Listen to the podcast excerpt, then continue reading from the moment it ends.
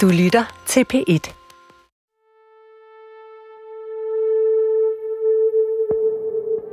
Jamen, vi blev jo inviteret til, til møde inde øh, hos Socialtilsynet, inde på Frederiksberg, inde på Rådhuset. Og man skal ned i, øh, i kælderen. Man får sådan en lille guide på, på den sidste side i, i indkaldelsen, hvordan man kommer ind. Og øh, så går man så ned ad trappen, og ind ad en dør skal man pænt ringe på. Øh, og så bliver man ellers lidt ind i et, øh, i et mødelokal dernede nede i kælderen. Det er den 2. oktober 2020, og en mail fra Socialtilsyn Hovedstaden tækker ind på Jonas Federvits telefon. Jeg, jeg kan meget tydeligt huske det, fordi jeg er faktisk på vej op på, på Havregården. Han er bestyrelsesformand for Havregården og tidligere elev på kostskolen. Mailen indeholder en indkaldelse til et møde hos Socialtilsynet i kælderen på Frederiksberg Rådhus. Tilsynet har nemlig set og hørt om en række bekymrende forhold på kostskolen ved deres seneste besøg. Jeg kan godt se, at der er noget i det her, som både er nyt, men også noget, hvor, hvor jeg undrer mig meget, fordi det er jo ting, jeg egentlig troede, vi havde fået løst. Jonas Federvidt bemærker også hurtigt den anden ting ved indkaldelsen. Forstander Morten Ulrik Jørgensen, som han har været tæt på i mange år, er ikke inviteret med til mødet. Det står meget eksplicit, at han ikke skal være med til det møde. I mailen ridser Socialtilsynet en lang række alvorlige kritikpunkter op. Blandt andet, at Havregården ikke kan beskytte børnene mod overgreb, krænkelser og mobning. Et andet punkt er sagen om det forsvundne notat i Kenneth og Camillas datters logbog. Her skriver tilsynet, at tekstfelterne i logbogen er helt blanke i tre dage op til datterens selvmordsforsøg, og at de finder dette meget påfaldende og dybt bekymrende. Da Jonas Fæder Hvidt læser indkaldelsen, får han et sug i maven, siger han. Så tænker jeg, at der er nogle børn, der er blevet klemt i det her. Der er nogle børn, som uanset nuancer og alt muligt andet, har været udsat for nogle ting, som børn jo ikke skal være udsat for. Og jeg er også overrasket, for der er jo nogle af de ting, hvor det er første gang, jeg hører om det.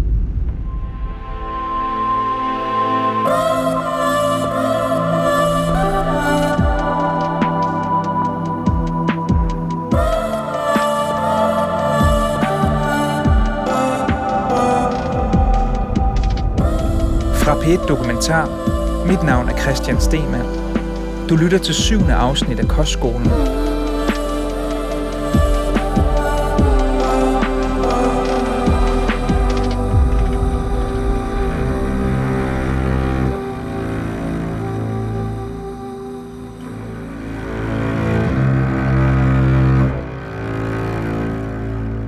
Det er september 2020, få uger inden bestyrelsen på Havregården skal mødes med Socialtilsynet i kælderen på Frederiksberg Rådhus. På det her tidspunkt får jeg flere opkald fra ansatte på kostskolen, der fortæller mig, at de er nervøse. Socialtilsyn Hovedstaden har været på uanmeldt besøg to gange inden for en uge, og nu ulmer det på Havregården, siger de. Min og tilsynets interesse har skabt en utryg stemning blandt medarbejderne. Flere frygter, hvad jeg graver i, og ikke mindst, hvad jeg finder frem til – de gætter indbyrdes på, hvem af de nuværende og tidligere ansatte, der taler med mig. For bestyrelsen og forstander Morten Ulrik Jørgensen har jo tidligere skrevet ud, at ingen må tale med mig. Jeg har i månedsvis forsøgt at blive klogere på, hvem forstander Morten Ulrik Jørgensen er. Jeg kan læse mig frem til, at han har været ansat på Havregården i 29 år, først som lærer og de sidste 13 år som forstander – han er mangeårig byrådspolitiker i Gribskov, manden bag Gilleleje Festival, indehaver af musikstedet Det Hvide Hus, og han ejer derudover en række andre virksomheder i lokalområdet. Men en af dem, der måske kender ham allerbedst, er Jonas Federvidt, bestyrelsesformand på Havregården. Altså min, min historie med Morten starter jo, da jeg starter som elev på Havregården. Der er han øh, lærer han er mit matematiklærer, øh, da jeg startede deroppe i, øh, i, i det, der hedder 5. og 6. klasse. Og husker jo tydeligt ham som en god lærer. Det var faktisk en, en lærer, jeg var enormt tæt på. Så jeg har ham på alle tidspunkter af døgnet, både i undervisningsdelen, men også om aftenen. Øh, og er jo på lejreture med ham. Øh, og ender faktisk også med at være så tæt på ham, at jeg faktisk har øh, timer med ham i hans fritid, hvor jeg er med ham ude og hugge brænde, og jeg kommer hjem hos hans familie. Jeg kender hans søn. Så kommer han faktisk relativt tæt på ham og har et tæt og tillidsfuldt samarbejde og et øh, forhold til, til ham. Og det er jo også ham, der spørger, om jeg så har lyst til at træde ind i bestyrelsen. Jonas Fæder bliver medlem af bestyrelsen i 2012. Arbejdet er frivilligt, og efter to år sætter han sig i stolen som formand. En rolle, han har haft lige siden. Samarbejdet med Morten Ulrik Jørgensen har været tæt, men nu står han og læser mailen fra Socialtilsynet. Og de alvorlige beskyldninger, der kommer mod forstanderen i mødeindkaldelsen, chokerer Jonas Fædervidt. Jeg kan ikke genkende den skoleleder, jeg mødte, når man så hørte om alle de problemer. Der er ellers mange af de tidligere og nuværende medarbejdere, jeg har talt med, der mener, at der i årvis har været problemer med forstanderen og hans ageren på kostskolen. En episode, der står klart i erindringen hos både børn og voksne, er en udklædningsfest, der foregår i Havregårdens gymnastiksal, kort tid efter den svenske journalist Kim Wahl er blevet slået ihjel. Jeg har fået fat på et billede fra den her udklædningsfest. I gymnastiksalen er børnene klædt ud som prinsesser, Harry Potter-karakterer og en enkelt som Catwoman. Men blandt børnene går en voksen mand rundt i kædeldragt med en afsavet mannequin-dukke på ryggen. Det er forstander Morten Ulrik Jørgensen. Forstanderen har klædt sig ud som den drabstømte ubådsbygger Peter Madsen. Og det her skræmmer flere af de udsatte børn på kostskolen, fortæller flere medarbejdere. Tidligere socialrådgiver på Havregården, Mette Bonnet, husker tydeligt udklædningsfesten den dag i dag. Det er, jo, det er jo så grotesk. Altså, det er jo, det er jo helt sindssygt. Der kommer manden ind i kedeldragt, sådan en canvasgrøn kedeldragt, og med en, en mannequin-arm om livet, og så sådan et øh, guldfolie varme tæppe. Og jeg havde sådan et, hvad fanden skal han... Altså, det gik... Jeg, jeg, jeg blev godt gammeldags forarvet og meget mere til, at jeg var rystet. Altså virkelig. Hvad, hvad, altså, hvad, jeg, jamen, jeg kan slet ikke, jeg kan slet ikke forstå. Men forstander Morten Ulrik Jørgensen gør mere end at skræmme børnene udklædt som Peter Madsen. Han står angiveligt også i spidsen for noget, som både Socialtilsynet og flere medarbejdere er meget bekymrede over. I Socialtilsynets rapport om Havregården fra 2019 beskrives det, hvordan forstanderen flere gange har udført, hvad tilsynet beskriver som en særdeles grænseoverskridende handling, ved at vælte børn ud af deres senge, hvis de ikke stod op om morgenen. Morten Ulrik Jørgensen siger til Socialtilsynet i 2019, at det at vælte børn ud af sengen var en enkelstående gimmick, men det afviser flere tidligere elever og lærere over for mig. Ifølge dem skete det ofte og over en længere årrække.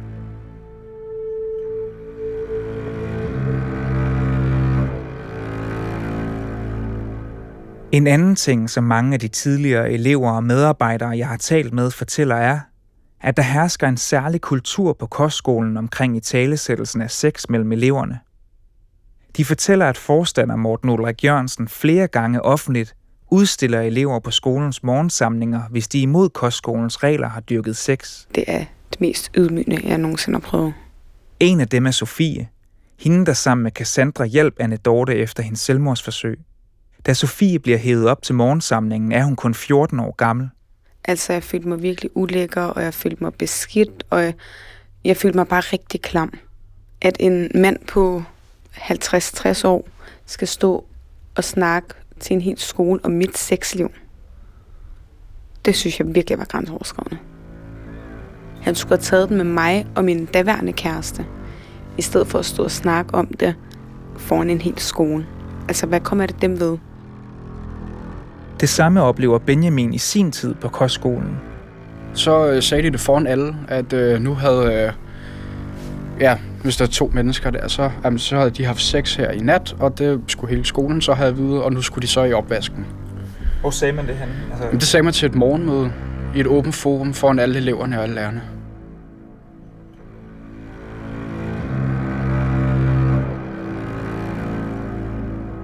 Anne-Karina Henriksen, der er lektor på Socialrådgiveruddannelsen i København, mener, at den offentlige udstilling og afstraffelse af eleverne kan være med til at skabe en farlig kultur blandt børnene.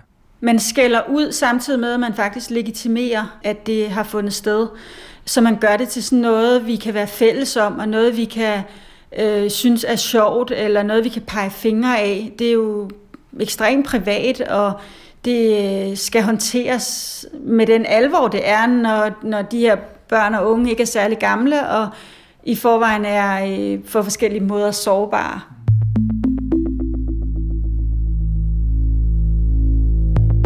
Jeg ved ikke, hvilke pædagogiske overvejelser Morten Ulrik Jørgensen har haft, når han på den her måde fremhæver, hvilke børn på kostskolen, der har haft sex. Når han vælger at klæde sig ud som Peter Madsen til en udklædningsfest, eller når han ifølge medarbejderne har stået bag en praksis, hvor det var i orden at vælte eleverne ud af deres senge.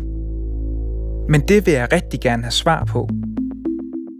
Christian, jeg ringer til dig jo, fordi jeg blev opmærksom på, at, at du jo har kontaktet nogle af mine tidligere elever, og øh, Da jeg taler med forstanderen første gang, jeg, jeg får fornemmelse for, at du, du, er- du er interesseret i, i Havregården. får jeg et klart indtryk af, at han gerne vil tale med mig og svare på mine spørgsmål. Vi blev enige om, at vi gerne vil invitere dig til du har lyst.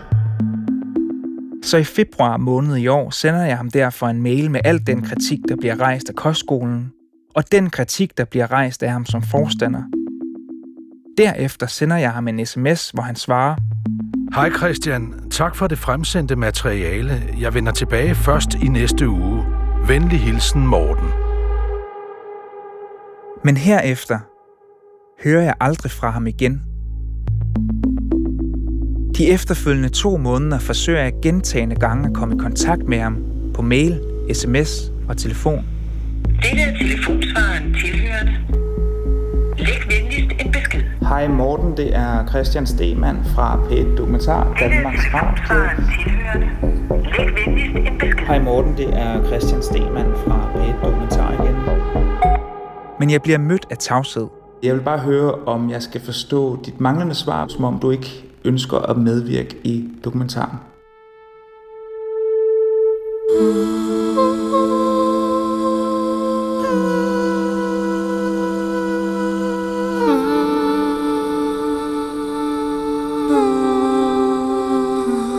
Tilbage i kælderen under rådhuset på Frederiksberg er bestyrelsen for Havregården og Socialtilsyn Hovedstaden blevet samlet. Inden mødet har bestyrelsesformand Jonas Fæder Witt bedt forstander Morten Ulrik Jørgensen om en redegørelse, men det står hurtigt klart for bestyrelsesformanden, at den ikke stemmer overens med tilsynets kritik. Det er faktisk først, da jeg sidder med tilsynet, at vi faktisk får det, ikke det fulde billede, men det klare billede om de konkrete episoder. Øh, så det er i virkeligheden måske det, der står tilbage tydeligst, at vi ikke engang med deres indkaldelse og med redegørelsen fra, fra ledelsen har et fuldstændigt overblik over, hvad der præcis er sket.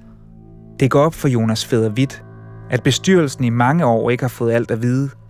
Jeg har et møde, bestyrelsesmøde før sommeren i 2020, at nu har Socialtilsynet været på besøg, og det er bare gået rigtig godt. Og de synes, det går rigtig godt, siger de til os. Og når jeg så spørger tilsynet bagefter, så siger de jo til mig, det passer ikke. Vi synes ikke, det gik godt, og det sagde vi også. Altså, der, der får vi det modsatte billede. Alt fra arbejdstilsynets påbud til selvmordsforsøg og overgreb er ifølge Jonas Fæder Witt blevet fordrejet eller fortidet af forstanderen over for bestyrelsen. Vi får at vide, at der for eksempel er øh, en politianmeldelse, der er foretaget, som, som tilsynet ikke har fået besked på. Det jeg fornemmer helt klart nu, og er min opfattelse nu, det er, at vi får en lille fli at vide, fordi så er det blevet sagt, det er sådan en, en nu har jeg informeret dig, nu er du orienteret, uden at det hele billedet. Altså det kan jeg genkende mange ting nu, af de her ting, hvor man, når man prøver at genkalde sig et eller andet form for, har jeg fået noget at vide? Da mødet med Socialtilsynet er færdigt, går kostskolens bestyrelse i gang med at tale med en lang række tidligere og nuværende medarbejdere. Og her får de ifølge Jonas Fæder vidt nu kendskab til, at forstanderen flere gange har løjet over for bestyrelsen. Blandt andet efter, at Socialtilsynet i 2019 kritiserer Havregården for ikke at have styr på deres målgruppe og for at optage for udsatte børn. Her går bestyrelsen i gang med at lave et nyt visitationsudvalg, der skal sørge for, at kostskolen bliver bedre til at udvælge de rigtige børn til skolen. Morten Ulrik Jørgensen bliver dengang bedt om at sidde i udvalget og være tovholder på det. På et efterfølgende bestyrelsesmøde, så siger vi, hvordan går det? Vi har opfølgning på det udvalg. Jamen, det går rigtig godt, og øh, han- der er møder hver uge, og han er med, og efterfølgende har jeg fået at vide, for at spørge, hvem det udvalg. Jamen, Morten var der aldrig. Altså, altså så cutter forbindelsen jo fuldstændig. Altså, det synes jeg er så sigende eksempel på alle de problemer, der har været.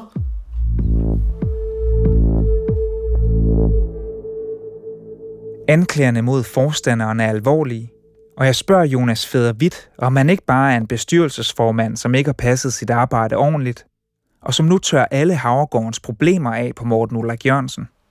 Du oplever i hvert fald ikke en, en bestyrelsesformand, som bare vasker hænder. Du oplever en bestyrelsesformand, som tager sin del af ansvaret på sig, øh, men så også siger, at der har været en forstander, der har løjet, fordrejet sandheden, undladt at fortælle det, og det er fuldstændig uacceptabelt.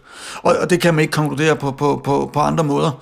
Øh, om han har gjort det for egen vindens skyld eller ej, det ved han kun selv. Øh, jeg ved bare, at den opførsel er fuldstændig uacceptabel. Og det tror jeg, en hver anden vil komme frem til samme øh, konklusion på. Men noget tyder på, at bestyrelsen også har været bekendt med en del af de forhold, der bliver kritiseret. Jeg er nemlig kommet i besiddelse af et opsigelsesbrev fra et bestyrelsesmedlem i 2018. I denne opsigelse ligger der en klar advarsel til bestyrelsen om, at der på Havregården er dårligt arbejdsmiljø, og at arbejdspladsvurderingerne er, citat, elendige. Og så står der, at det nu afgående bestyrelsesmedlem hverken har tillid til bestyrelsen eller forstanderen. Det er jo en klokkeklar advarsel. Altså det her, det er jo i 18. Her der bliver advaret om, at, at, at man ikke har tillid til forstanderen. Der bliver advaret om, at der er dårligt arbejdsmiljø. Der bliver advaret om, at du måske er for ukritisk eller for forblændet. Ja, hvad, hvad angår den sidste... Hvorfor bliver der ikke reageret på det der? Men det passer heller ikke, der ikke bliver reageret på det. Okay. Altså, vi laver jo mange gange undervejs ændringer både i ledelsesammensætningen, i hvilke opgaver øh, forstanderen øh, skal varetage, ikke skal varetage. Vi laver ændringer i økonomiske prioriteringer øh, for at imødegå øh, nogle af de problemstillinger, vi kan se. Fordi de er jo velkendte af i, at et personale, der er, der, er, der er presset, og der er også nogen, der ikke har de rigtige kompetencer. Så det vedkender jeg mig fuldstændig. Det arbejde er vi jo gået ind i øh, undervejs og prøvet at løse. Men har I så gjort det godt nok? Nej, det er åbenlyst, at vi ikke har formået at løse de der ting tilstrækkeligt. Det er tydeligt. Har du svigtet børnene på havgården? Altså, det er jo mit ansvar. Det er jo mig, der sidder som den sidste i, i det her led. Så jeg har en helt klar en andel i, i det svigt, der er begået. Ingen tvivl om det. Men jeg mener stadig, at det primære ansvar må ligge hos den, der har ansvaret i, i dagligdagen. Og det er Morten Ulrik Jørgensen.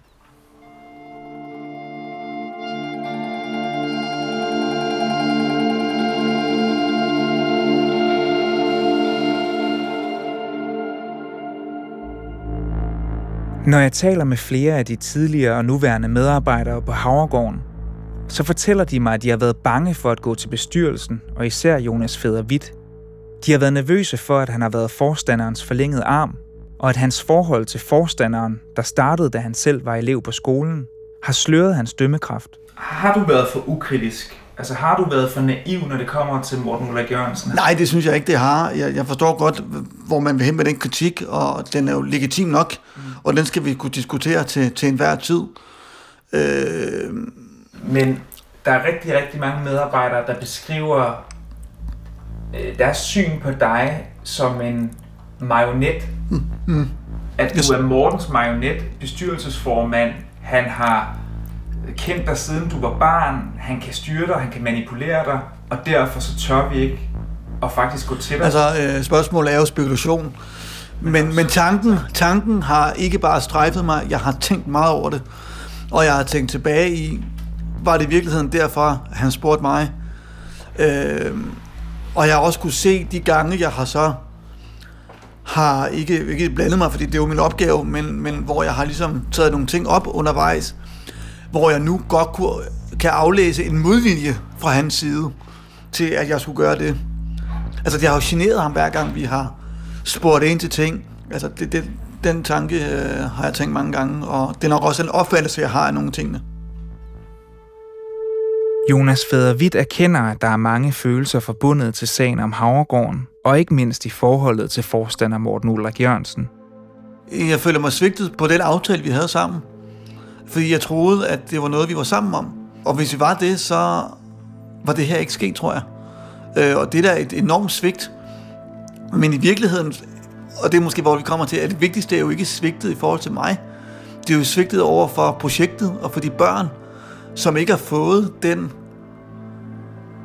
det rum og den dagligdag, de har brug for.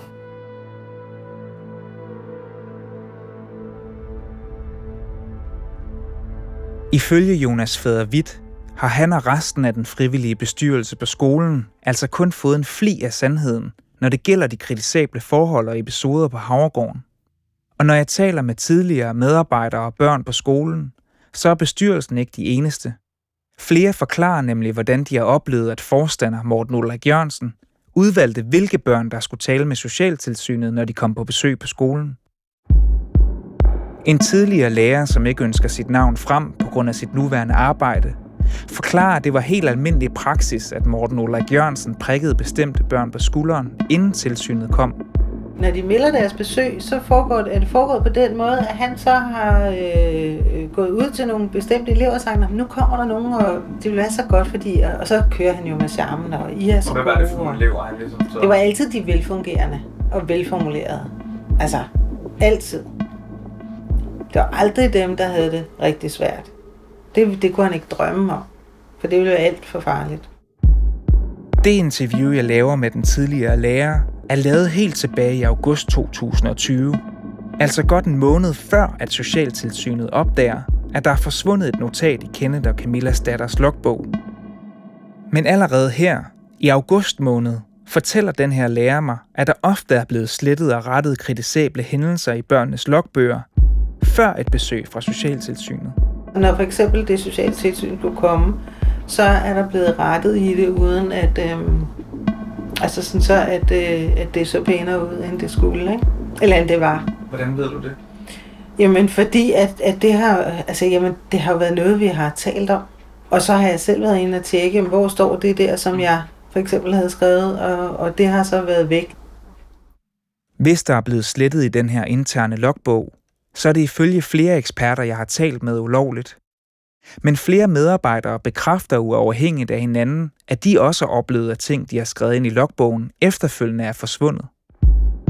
Jeg synes jo, det er problematisk, at man retter i sådan helt faktuelle hændelser, fordi man er bekymret for, at det ser dårligt ud for, øh, i forhold til skolen, og øh, særligt i forhold til at få, få elever og få kommuner til at, at betale mange penge for at have elever derhen.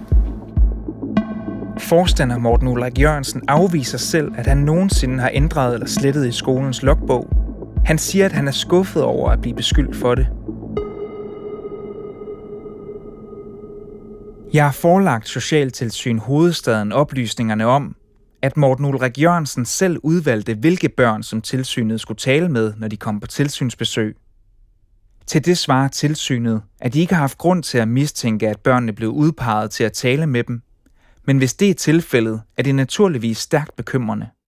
De gange, vi er kommet uanmeldt, er det ikke sådan, at man træffer alle børn hjemme på skolen, eller at alle børn har haft lyst til at tale med os. Nogle af børnene har nogle problematikker, der gør det vanskeligt for dem at tale med fremmede mennesker, når de ikke er forberedt herpå. Netop derfor så er det en fast del af vores tilsynsmetoder, at vi afveksler imellem anmeldte og uanmeldte besøg. Men jeg kan samtidig se i de mange tilsynsrapporter, at det ofte kun er omkring to elever, tilsynet snakker med, når de besøger Havregården.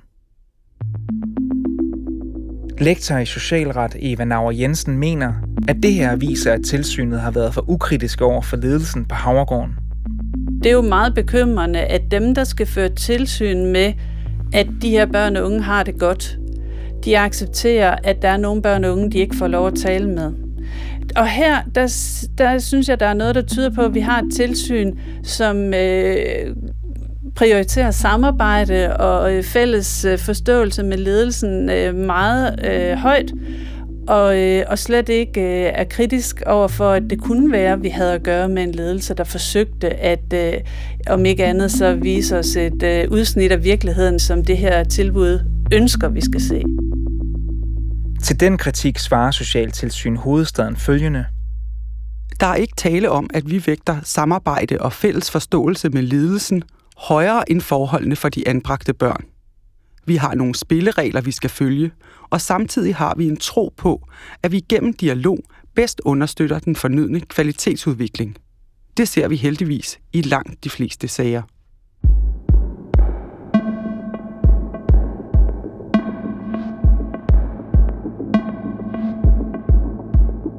Efter mødet med Socialtilsynet er slut, bliver bestyrelsen for Havregården siddende i lokalet under rådhuset Jonas Federvidt fortæller, at han sidder tilbage overrasket over, hvad der er kommet frem på mødet, og han er klar over, at de har en kæmpe opgave foran sig.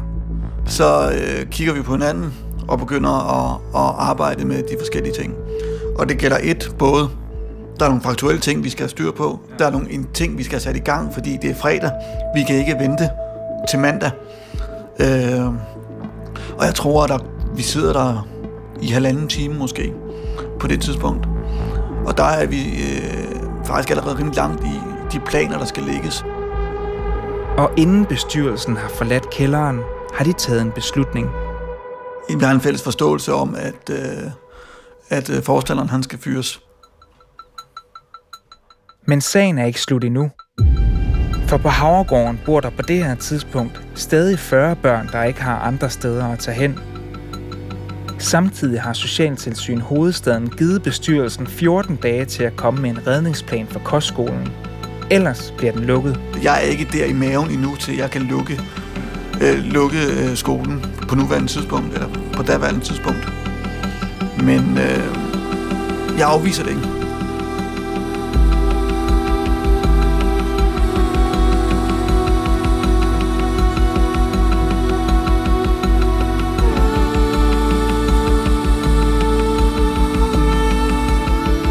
Forstander Morten Ulrik Jørgensen har tidligere forklaret, at han ikke kan genkende, at advarsler fra medarbejderne på kostskolen ikke blev taget alvorligt. Han har også tidligere erkendt, at det er sket, at kostskolen har optaget børn, der viser sig at ligge uden for kostskolens målgruppe, men at skolen ofte først har opdaget det, efter børnene er startet. Jeg har samtidig bedt forstander Morten Ulrik Jørgensen om et interview, hvor jeg gerne vil spørge ind til al den kritik, der bliver rejst af medarbejdere, elever og pårørende, men han er endnu ikke vendt tilbage på mine henvendelser.